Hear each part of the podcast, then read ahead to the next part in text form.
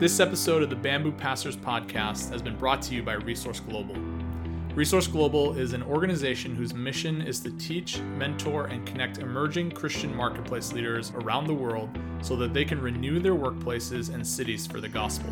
From Jakarta to Singapore, from Nairobi to Johannesburg, and from Austin to cities worldwide, Resource Global is bringing these leaders together to learn from like minded leaders in their own cities, as well as leaders from around the globe. To find out more about the work of Resource Global, please visit resourceglobal.org.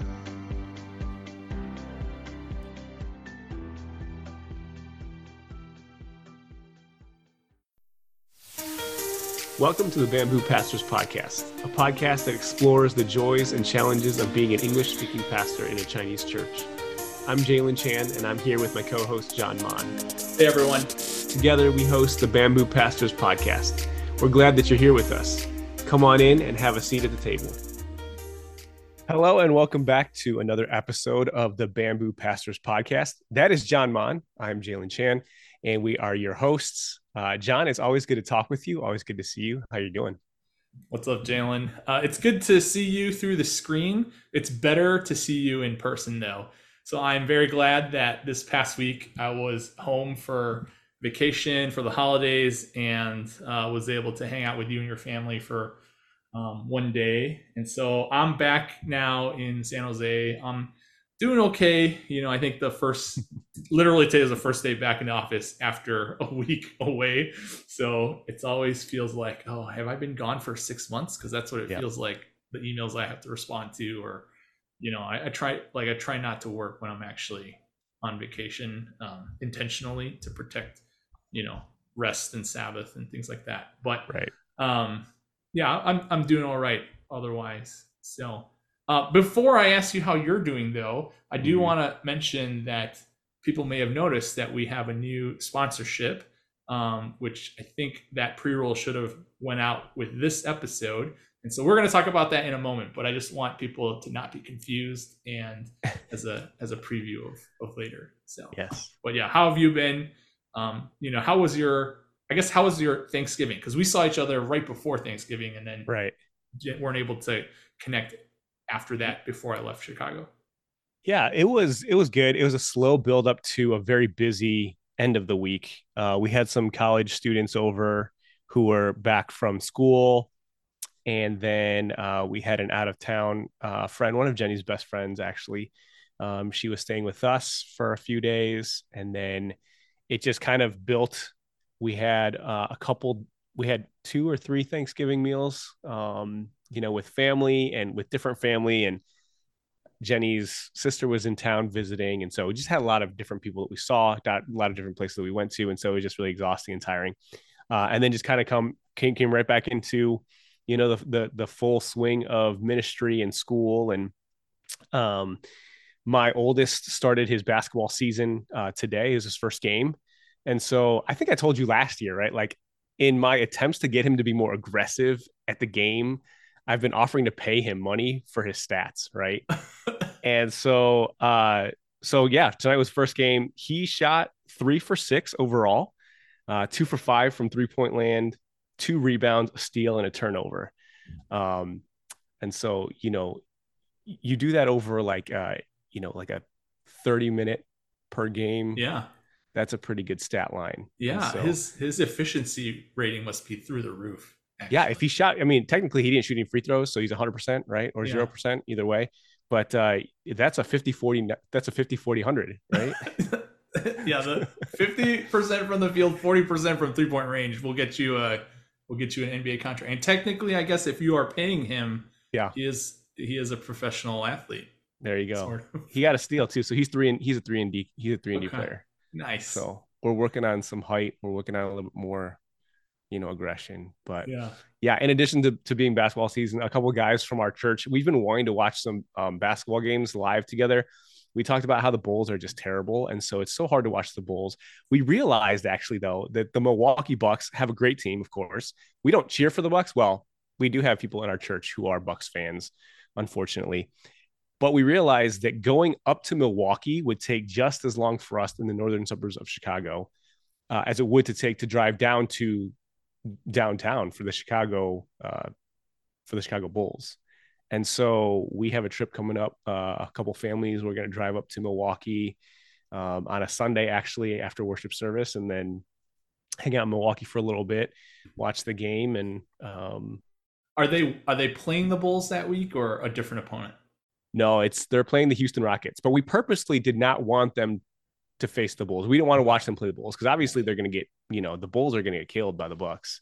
Mm. And so, mm-hmm. um, but yeah, I'm excited to go watch Damian Lillard and Giannis, yeah. and that'll be fun.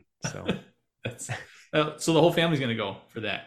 Uh, I'm taking the older three. Older three. Yeah. Okay. Yeah. Yeah. I, I imagine the tickets in Milwaukee are, despite being the better team, still cheaper than watching it. That's right. So. Yeah, it's cheaper than watching the Bulls. It's a yeah. better product. It's just as far or close. Oh man, you know, speaking of Midwest travel, actually, for part of my trip uh, back this past week, I did drive down to St. Louis with my family to visit my cousins, and so that was a really good trip. Uh, but what I was going to say on the podcast is I want to give a shout out to Ben Zhang, who was uh, one of our very first guests. I think we had him on in the first season, in the first 10 episodes or so. Um, and and Ben still is a faithful listener um, to the podcast, and so wanted to just give him a shout out here because uh, Ben was one of my first ministry mentors. I interned for him when I was starting um, in youth ministry, and so. Uh, but speaking of friends and mentors and people who we go way back with, um, our guest tonight is one of those people. And like I said earlier, I wanted to tie this all together because we do have a new, uh, we're announcing a, a new sponsor, sort of. Um, but the sponsorship sponsorship connection is through the same person. Is through one of our good friends who we have known since our uh, probably since we were in high school. Um, uh, and so we have Tommy Lee uh, on the podcast with us, and Tommy is the founder and president of Resource Global. Um, Resource Global is an organization whose mission is to teach, mentor, and connect um, emerging Christian marketplace leaders around the world, and they do that with um, cohorts in cities all over um, the world. And, um, you know, it's just a joy to have Tommy on with us. Uh, an added little fact is for, uh, I think I mentioned maybe months ago at this point um, that I was starting a, a ministry leadership program. Uh, in a grad school program, and so in my current class, I had to interview the head of a uh, of an organization and so I asked Tommy because of our of our friendship if he'd be willing to let me do like a, a one hour interview, and Tommy very graciously um, hung out with me on Zoom, and I uh, asked him a bunch of questions about Resource Global and had to write a paper about it. And I'm proud to report that I got 100% on that on that assignment. So, hey, Tommy, welcome to the podcast. Thank you for being our friend, our sponsor, for helping me pass this class. Um, and it's just great having you on the podcast with us today. Well, I was trying to get my other group, a podcast I do, NFL Fantasy Matchup, to be your sponsor, but you guys said no, and you want something Christian. So I guess Resource Global has to has to be your sponsor. All right, Tommy, thank you so much for doing that. Um, we're we're excited about what you're doing with Resource Global, and I we kind of wanted to focus a little bit of our our episode today on, you know, developing leaders because that's what you do a lot with Resource Global but could you share a little bit briefly about maybe an update on on the ministry that you're doing with resource global but then also maybe sort of the journey that you took to get to where you are? Because you're doing a lot of things you know as john said like you're global right? You're doing things in cities all across the world. Uh, you've worked with several organizations and very um, influential leaders. And you know I, I, think it'd be it'd be helpful for us to hear just sort of the journey that you've taken yeah. and uh, where you're at now look, Jalen John, I never thought Resource Global would get to where it's at right now. We were literally sent by a foundation and they said, hey, look, China's uh, closing up. India, where it's closing out. We're having some problems with there. Tommy, I need you to go to Southeast Asia and find me a creative way to do global missions. And so they sent me over to Jakarta. And so they gave me a grant. And after about two years, eight trips later, they said, what's your, what's your suggestion? I said, look, there's no shortage of ministries over there. And a lot of times you could keep funding and all that stuff. But man, I came across these young Christian marketplace leaders, Chinese Indonesians that make up 20% of the population in Indonesia, but they make up 80% of the economy. Indonesia has 13,000 islands and Jakarta itself has 12, 13 million people. You work with those individuals. Many of those Chinese Indonesians went and came to Stanford, MIT, Harvard, Yale, University of Michigan, Northwestern, all of that stuff now have gone home. They're now working for their family businesses. They're now working for their startups. Work with those guys. Help them integrate their faith in their work. Help them think through a biblical grid. Help them look through everything through a biblical lens then allow them and challenge them to make a difference in their cities because automatically they are instant millionaires when they get home. How do you take those individuals and really make a difference in their city? What grew to Jakarta, Indonesia, then went to Medan over Indonesia, Kuala Lumpur, Singapore, Penang, Hong Kong, Nairobi, Johannesburg, Cape Town, Pretoria, uh, uh, Austin now this year, Los Angeles, Cluj, and we're looking at Tokyo as well too.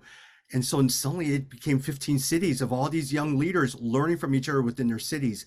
And how does Singapore learn from Nairobi? Nairobi learn from Hong Kong. Hong Kong learn from Austin. You create a global community. And people like a Pat Gelsinger from Intel Wireless. You have a Bob Doll or Andy Crouch or a Katherine Leary Alsdorf, Missy Wallace, wonderful people who have really come alongside and helped us out. So uh, I never thought we would be where we are, John and Jalen. Never thought we would be where we are.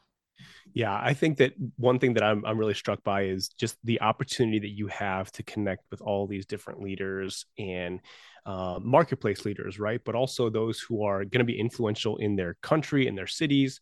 Um, and these are believers, and just the incredible opportunity that is to sh- to share the gospel and to spread the gospel and I think that like for you having an opportunity to meet all these people uh, and just your personality comes out as being, you know, this very, um, you know, gregarious, outgoing kind of guy. But I know that you're actually quite introverted, right? Very introverted. And, and I think that, uh, you know, you project this sort of personality uh, publicly, but more personally, you're you're you're very much an introvert, and I think part of that too is um, for you having to learn how to how to connect with leaders and to connect with people in a way that maybe is outside of your comfort zone.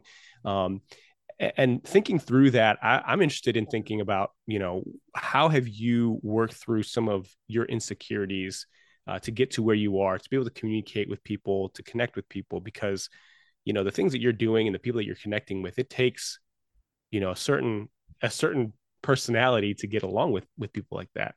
Yeah, uh, John and Jay, I'm gonna make try to make this short as well too. My parents immigrated to Chicago in 1972.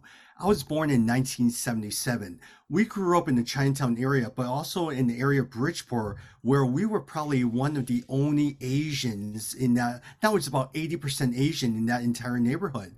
I still remember being bullied and made fun of, all of that stuff, just because we were the minority group for me, a lot of times I grew up and we were sent to church by my parents because we had to learn social skills. I was a chubby kid that wasn't always very smart growing up. I had to work hard for what I had to do. I, I have younger sister who's a couple years younger than I am, who was absolutely brilliant. Perfect SATs, perfect ACTs. My brother, a lot of times, my twin brother's two minutes older. Also, things came naturally. I was the one who had to work through some of those things. And I would probably say John and Jalen is all throughout my high school, I had to deal with bullying. I had to deal with people just messing with you, making fun of me to the point where I hated myself in the mirror and I dealt with so much anger. And it wasn't until I got to our church over in Chinatown that David Lane was a youth pastor who really invested in me. I came to know the Lord.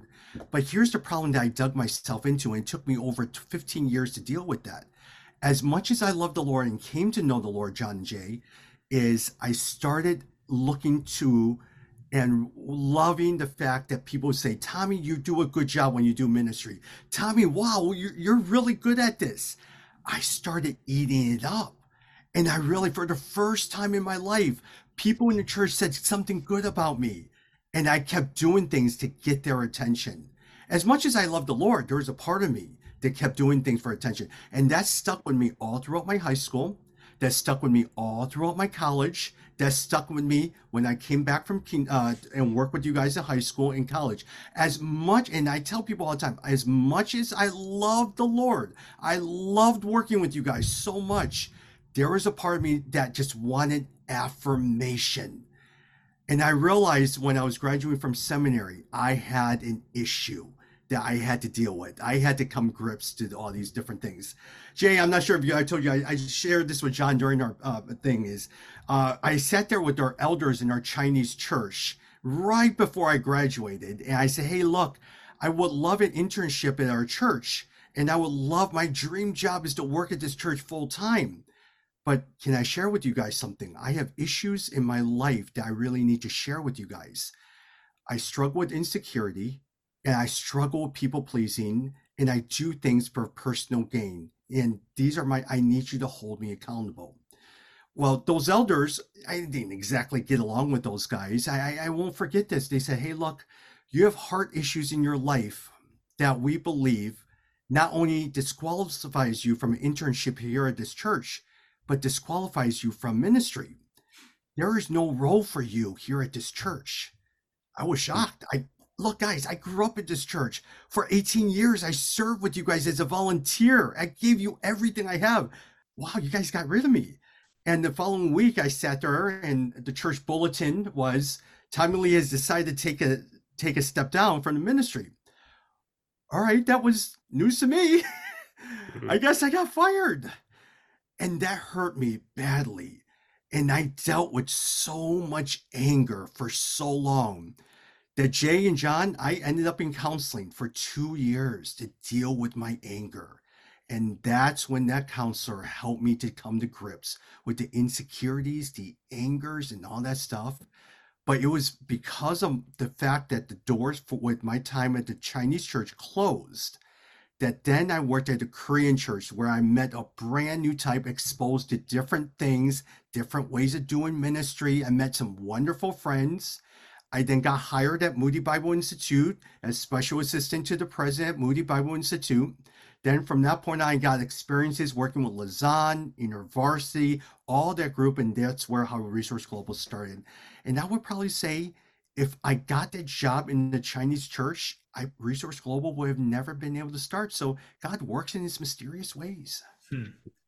Yeah, I think it's so interesting to think about how, you know, even in in some of the pain that you've experienced, yeah, yeah, both yeah. as a young person and also the pain you experienced in this, you know, uh, in just one of the stops uh, of ministry. Though I'm, I'm sure there have been other painful moments, um, and yet God uses them, redeems them, right, and kind of re um, redefine some of those painful moments for good. And so I think that's that's a testimony of of God's faithfulness and goodness. One of the things that you were, were saying um, as I was listening to you share about this, and I've you know I've heard you talk about this a little bit on and off in our conversations together. Um, something I was thinking about was I think different people respond to insecurity differently, right? For you, it sounds like for a lot of it, your response was, you know, when you received praise, then it really like fed a part of you that maybe over time had been underdeveloped or just lacking. And so it's like it's like the famine mentality. Like you're you want to keep eating from that source because it, it feels good, it yeah, feels right. Yeah, yeah, um, but I think there's probably other people too who, in the way that they deal with insecurity, is like it shuts them down, right? So for you, you kind of, I think you met it head on, and then there was there was a there was a negative side to it because of uh, when you received praise, and I think that could have negatively or painfully impacted you. But there's others who, because of insecurity, they're in a in ministry role and they don't have thick skin, right? And and so that kind of shuts you down or keeps you from really doing what God called you to. Um, my question isn't so much like, well, which way is better, or how do you deal with this way versus that way, but more uh, because it it can look so differently for different people. Mm-hmm. How do how do we or how do you how have you seen it yourself um, identify this as an area to grow in like to yeah. identify that insecurity in mm-hmm. yourself mm-hmm. Mm-hmm. so that you can go and receive counseling as you yeah. said um, to kind of work through these things let the lord really redeem these parts of you and restore these parts of you yeah. because i think that that self knowledge or understanding who you are and and how it affects you in your ministry is is really like the first step to receiving the the restoration that you need. So I'm curious how you've seen that in your own life, and then um, maybe we can segue that also to how have you seen that in the leaders you encounter because you encounter so many different leaders all yeah. over the place who um, lead well in a lot of different ministries, but also probably deal with, or um, not just probably, definitely deal with insecurity in their own ways. And so, you know, what are some general principles that either you've experienced or you would recommend to others to identify, like, what are those areas of insecurity that that we yeah. need to let the Lord work in? John, I realize a lot of times it's once you have to be self aware, all right? You have to sit there and say, these are the areas that I'm not really good at. These are the areas I really struggle with. These are my hard issues. And you got to come face to face. And once you come face to face, do you want to do anything about it? And if you don't, then okay, there's nothing we could do. But if you want to do something about it, how do you repair yourself? How do you rebuild your altar? That, that was the one thing I was talking about recently, John. And you have to surround yourself with different people who speak truth into your life. For instance, one, one person who did that very well in my life is our founding chairman, Resource Global, Greg Jao of InterVarsity.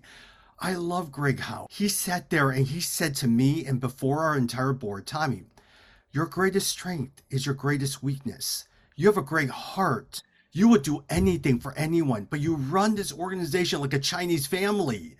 You bring young people and you take on different people, but at the same time, when they don't do well or when you have to make a hard decisions, you're not willing to do it because you're a people pleaser. You have to learn and grow in that area. Jay and John, I'm terrible at this. And so as a result, this year, I had to put myself, I had to bring together in a senior executive team I had to bring together a chief operating officer. I promoted our friend Kent as our chief of staff. Donna was brought in as our senior uh, project uh, senior assistant to really be able to. They are better at evaluating when I have to let people go, hard decisions I have to make, and they push me to make those decisions versus a lot of times if if you if i hire you you weren't doing a good job oh they need the money they'll be okay and all that stuff. I never confronted you never talked anything about you. And so they'll push me and says you need to address these behavior or you need to let them go. Because i always wanted to make sure that i sought the approval of different people. I didn't want to say the hard things. And so i had to learn that over time as well too. And i would probably say it takes time to do all these things look, John Jay, I mean, even back in the days, I wanted you guys to like me. And so a lot of times I would, but I realized I, I had to learn to say tough things. We're still your friends, but I had to say the tough. That had to be developed over time. And so a lot of times I would say, hey, find different people who are good at areas that you're not and let them push you. I'll let them seek the example and help them grow in those areas. Yeah, I, I, like that you said, you know, finding people who will speak truth into your life, and then also being self-aware. And I, I think that that's that can be really hard for you know, especially as I'm thinking about being in ministry. A lot who are, a lot of us who are in Chinese heritage churches who might not have a lot of other people who who can speak truth into our lives or who are available for that. We don't have maybe you know people that we can we can really lean into or lean on or trust in. Uh, and then, you know, being self aware, I, I, think sometimes it can just be hard because we're so busy and we're so, you know, our, our nose is to the ground so often.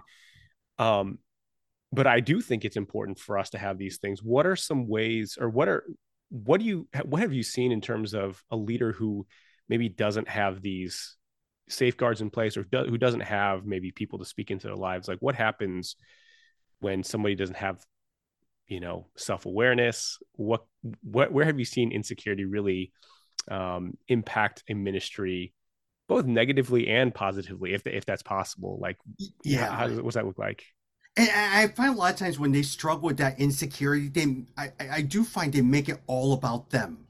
They always just want all the attention on them. They want instant control. All of it. The secure leader is the one that's okay when someone else gets the credit they don't always need to get all of the credit. It's okay if they get blamed for something because it's a learning process that you work with. See, the insecure leaders always wants things perfect and perfection, all these different things. It's always about them. That's the one thing I realize about those things is uh, finding a secure leader is someone who just allows people to thrive. Is always willing to talk about how good other people is. And if it fails, you don't take that personally, all of that stuff. And I know he's not Chinese, but the one person I think who did it really well was Tim Keller. He did it exceedingly well. And I remember sitting in at one event that I did with him, and he sat with a young leader, and someone said to him, Tim, how does it feel? when people when you get all these speaking engagements when you're a celebrity and he says you should never feel comfortable when someone worships you.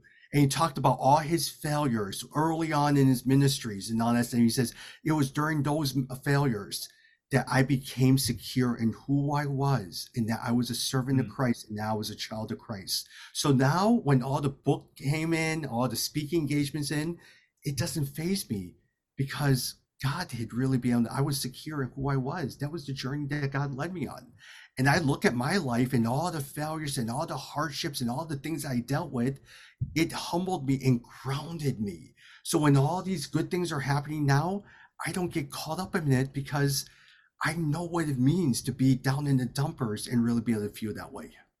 Yeah, and I think maybe my my follow up to that would just be um, whether from your own life or from from others, uh, or or maybe what you would encourage someone who's in ministry. You know, like if i'm if i'm struggling with insecurity in who i am and what god has called me to like what are what are some ways for me to practically really develop a secure uh, identity in christ um, that you know really to serve out of that to have that as the foundation of of my ministry and and how i serve?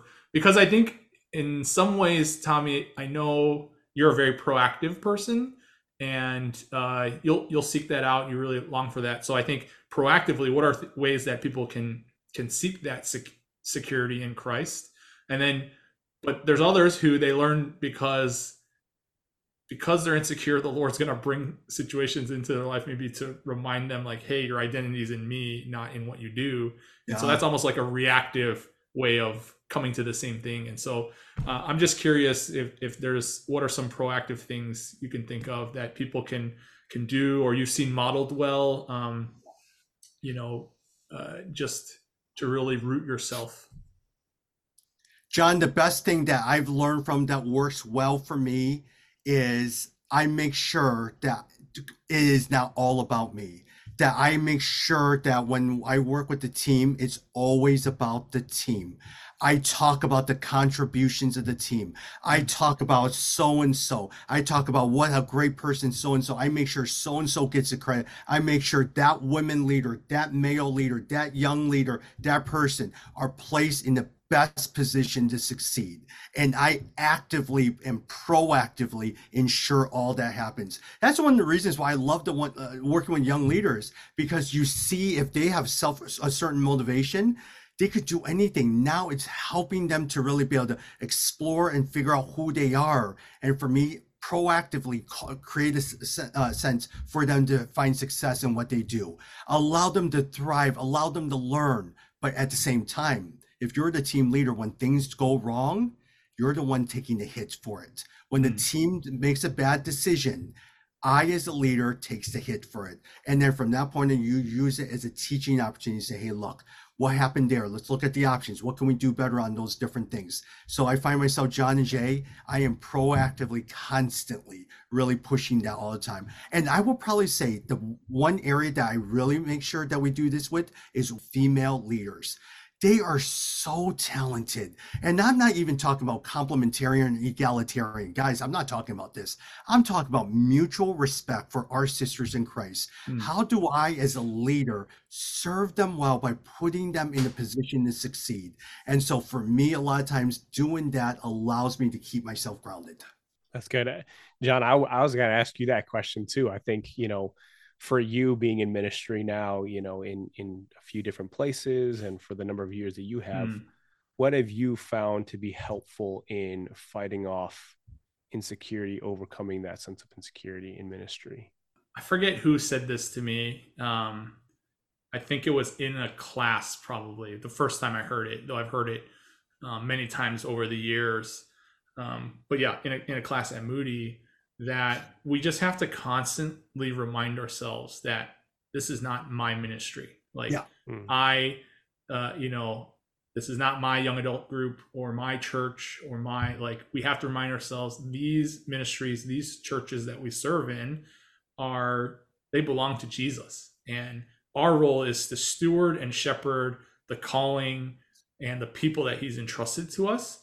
Um, but ultimately, it's not about our glory, right? It's not about us having you know building our own kingdoms but but constantly that awareness of like i am proclaiming the kingdom of jesus and i want to see his name made known um, and i think part of that is what tommy described which is you know giving credit to the other people on your team and leading well like because i think that's the way of jesus right empowering others to to do well and to to lead well. And and so i think if we're constantly reminding ourselves to like okay the the focus should not be on me but it should be on christ um you know uh, like like less of me more of jesus. Like that should be our that should be our um, resonate with us deeply in, in everything that we do. Um and, and then i think maybe just another uh, on the flip side of that right because i feel like i've also um, been in a place where i've experienced the insecurity that leads to paralysis right? That it, it gets so hard to um, like take things so personally that it kind of like can can um, just bring to a complete halt you know? Uh, my i don't know like either desire to do ministry or just like i get so consumed with with that that pain um, that i have to remind myself you know people who might be upset or frustrated with me like while I have to, like you said, Tommy, I have to take responsibility for my own mistakes. But if it's not a mistake, if it's just like something that people don't like about my personality or about a decision I made, then I, I can't just like live or die by their criticism, um, especially if it's unwarranted or unfounded, right? Like, like I have to remind myself, this is not about me. It's not about me. It's not about me. It's not about me, like you said. And this is uh, about Jesus. And and so that frees me to to I think serve uh, in a way that is not um, bound by other people's opinion or other people's feedback. You know, I, I hope that made sense.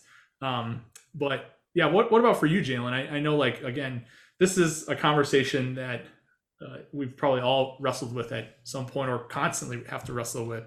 So what are some practical ways that, that you've, you know, uh, really approached this or tried to tackle this in your own life? Yeah, I agree. I think it's something that we constantly struggle with because, and and probably for for many of us who who've grown up in sort of the immigrant home, we kind of import that desire to please our parents, um, to work out of you know a, a desire to achieve much uh, for the for the name of our family or for you know for our parents. And I think flipping that a little bit and finding that our joy ultimately comes in being um, in the Lord, right? Just Mm. as you're saying, like our identity needs to be rooted in Jesus. And the more that we recognize and know that, you know, we are, of course, as you said, just serving the Lord, that this is his church and his kingdom, um, but also recognizing that our identity is in Christ. Like my joy does not come from, you know, the people who, you know, applaud me or my joy doesn't come from a successful ministry program or, you know, growing you know a larger church or you know more disciples or more baptisms but it comes from my identity in jesus that he Mm. loves me and accepts me and he calls me his child. And as you said the the opportunity to steward um, and serve in his ministry allowing that to be a joy i think frees us from these insecurities. And i think of even just you know in in preaching right? If if we're consumed by how other people think of us we're writing sermons then to preach in a way that would please them Mhm, or we're mhm. writing sermons in a way that would you know feed you know whatever whatever you know I, i'm trying to be entertaining i'm trying to be whatever. And we get away from truly preaching the word of god. And so i think that you know insecurity we we should be able to identify those as tommy was saying like self-awareness. If you're if you're finding that you're writing your sermons eh, for these you know that person in the pew uh, that's a problem right you're not you're not focused on on proclaiming the word of God rightly mm. and accurately. But if there's truly joy in the Lord, I think that frees us up in so many ways to serve out of um, a heart that is joyful, uh, uh, to serve out of a heart that is ready to um, love people, not for what they can give to us, but yeah. um, the way that, that God loves them. Yeah. But Jalen, John, I'm not sure about you guys, but even going back to your sermon illustration, is not only just preaching the way to please people, but I find a lot of times after the sermon, I'll replay areas that I could have improved on over and over and over and over again. And I could just sit there and just beat it to death. And nobody knows exactly I messed up. I know I messed up. I just replay it all the time. And that becomes my insecure self. They're sitting there, hey, what am I doing here? Why did I just do that? So those are some of the questions I have to ask myself. Oh, man, Tommy, you are preaching to the choir right now because I feel like that's me. I in some ways it's been good that we record every sermon now because I do think maybe much like a our favorite NFL or NBA teams, you go back and watch the game film to improve. Because there are areas where you know preaching is a craft and we have to improve and steward the gift and the calling that God has given us, and then we have to remind ourselves also that the work of transformation doesn't belong to us, and so that's not the part that we control or are responsible for. That's a work of the Holy Spirit, but there is a part, uh, you know, where we do have to go back and and grow and improve. Yeah. But I, I agree with you because sometimes that there's a fine line between I'm gonna rewatch this so that I can like so I can grow versus I'm replaying this in my head over and over again because I can't get over a mistake that I made. And I, have experienced that this year. Uh, I've talked about it on the podcast, I think, this year. So um, I really resonate with that. You know, and before so before Jalen, I know you're you're going to move us on to the next question. But I wanted to give a quick plug because I was thinking as both of you were talking, um, again, like trying to rack my brain on like what has really been formative for me in this area of having my worth and my security found in Jesus and rooted in Jesus. I wanted to just give a quick plug for an article that one of my mentors gave to me years ago. Um, and the article is called Moving from Solitude to Community to Ministry um, by Henri Nouwen. It's a very yeah. well known article. I think probably many people have read it. If you've gone to seminary or if you've you know done any sort of leading in ministry, it's something that I always made my youth leaders read. I've made my um, young adult leaders read um, in, in, this season of ministry. And I think that article, uh, I try to reread it at least once a year um, and keep coming back to it because it keeps reminding me of this truth that that what I do externally in ministry starts with who I am with the Lord. That my me knowing my belovedness in Jesus is is the foundation of all uh, of everything that I want to do. And so I, I just want to give a plug. If you haven't read that, if you're a listener, you haven't read that article, I would highly recommend it to you. Look it up, read it with your teams, uh, read it for yourself. But yeah, it's called Moving from Solitude to Community to Ministry by Henri Nouwen. But John Jay, can I actually say one thing and hopefully here's the one thing is as much as we're humble and all that and we're secure in who we are, is I, I say this with a grain of salt, is I've struggled that I still have to learn to promote and share about what I'm doing. And the reason I say this is in this day and age, as Asians, we feel uncomfortable sharing about what we've done. But I see ministry leaders who have no problem trying to create their platform.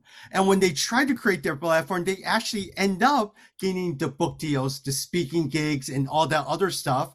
And especially for me raising money, many of those guys end up getting the donor dollars versus me. I get dinged because we don't know who you are. You don't have any social media presence or anything like that. So I struggle with that because as an Asian, I'm sitting there, well, I'm supposed to put my head down, work hard, and do all these different things, make others first. But I've also had to learn how to communicate what I did because there are some people who communicate what they do, and I have no idea what they do, but yet they get all the money and they get all this stuff. So it, has been it's been a learning journey for me as well too, Jay. Yeah, yeah, I think that's interesting. We've talked about this podcast before about self promotion being sort of the cardinal sin for for Chinese Americans, yeah, Chinese yeah, people, yeah. right? How does that? How do your your position is a little bit different. You're you're raising money, you're fundraising, and so in a lot of ways, you do have to do some self promotion. You have to promote your organization.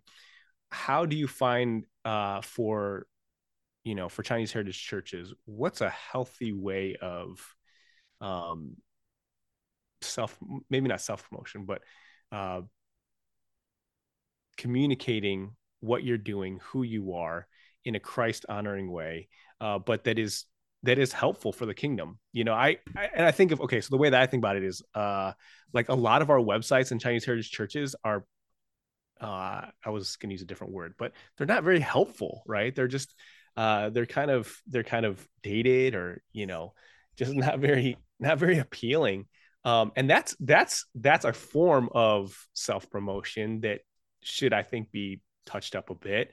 But what are some ways you would help counsel like Chinese heritage churches? Like here's how here are some healthy ways uh, to do that in a Christ honoring way um, that doesn't necessarily, you know, violate our you know asian sensibilities. Yeah yeah yeah. Hey challenge uh, you said it correctly. John don't you feel like all asian churches sometimes their websites are the same? They give you a lot of information. More information does that mean it's good?